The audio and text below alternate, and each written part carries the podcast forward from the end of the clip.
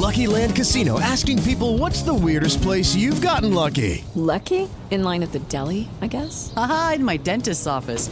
More than once, actually. Do I have to say? Yes, you do. In the car before my kids' PTA meeting. Really? Yes. Excuse me, what's the weirdest place you've gotten lucky? I never win and tell. Well, there you have it. You can get lucky anywhere playing at LuckyLandSlots.com. Play for free right now. Are you feeling lucky? No purchase necessary. Void where prohibited by law. 18 plus. Terms and conditions apply. See website for details.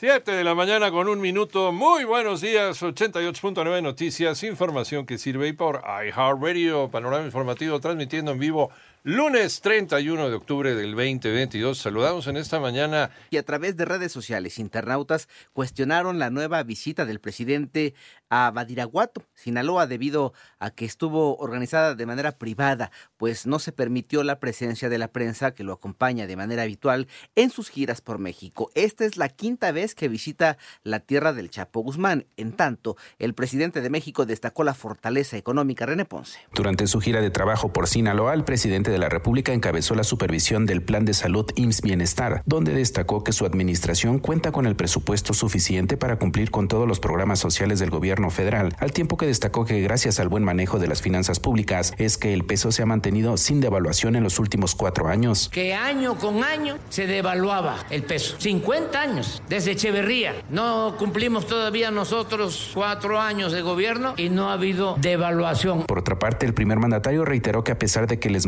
a los conservadores, la pensión para adultos mayores seguirá aumentando año con año. Para 88 9 Noticias, René Ponce Hernández. Gracias. La Fiscalía del Estado de México solicitará a Interpol emita una ficha roja para localizar y detener a Gerardo, quien como policía municipal habría participado en la persecución y resguardo de la escena en la que falleció el actor Octavio Ocaña, conocido por su personaje de Benito Rivers. Por otro lado, el Sistema de Vigilancia Epidemiológica de Enfermedad Respiratoria Viral del Gobierno Federal reportó que en Colima, Puebla y Yucatán se registraron las primeras tres defunciones a causa de la influenza estacional en el inicio de la temporada 2022 y 2023.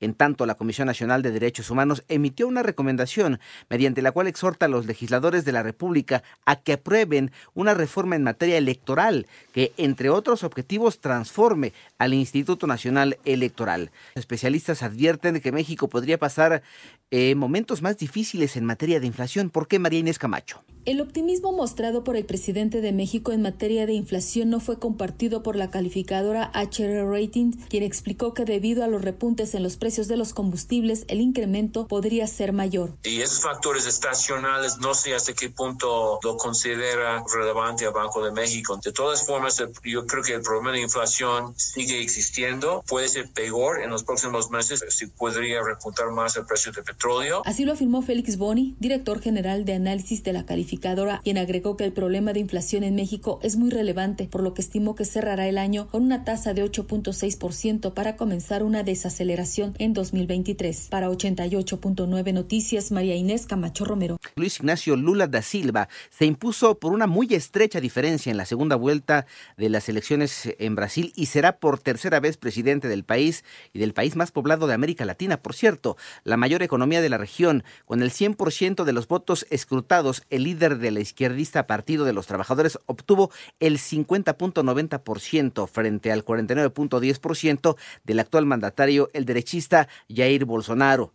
Por otro lado, 154 personas murieron el sábado en Seúl, la capital de Corea del Sur, al registrarse una estampida en un evento masivo por las fiestas de Halloween. Además, las autoridades reportaron también más de 80 personas heridas, entre las cuales habría dos mexicanas. En tanto, al menos 141 personas murieron en la India cuando un puente colgante de la época colonial se hundió en el estado de Yugarat, haciendo que decenas de personas cayeran al río.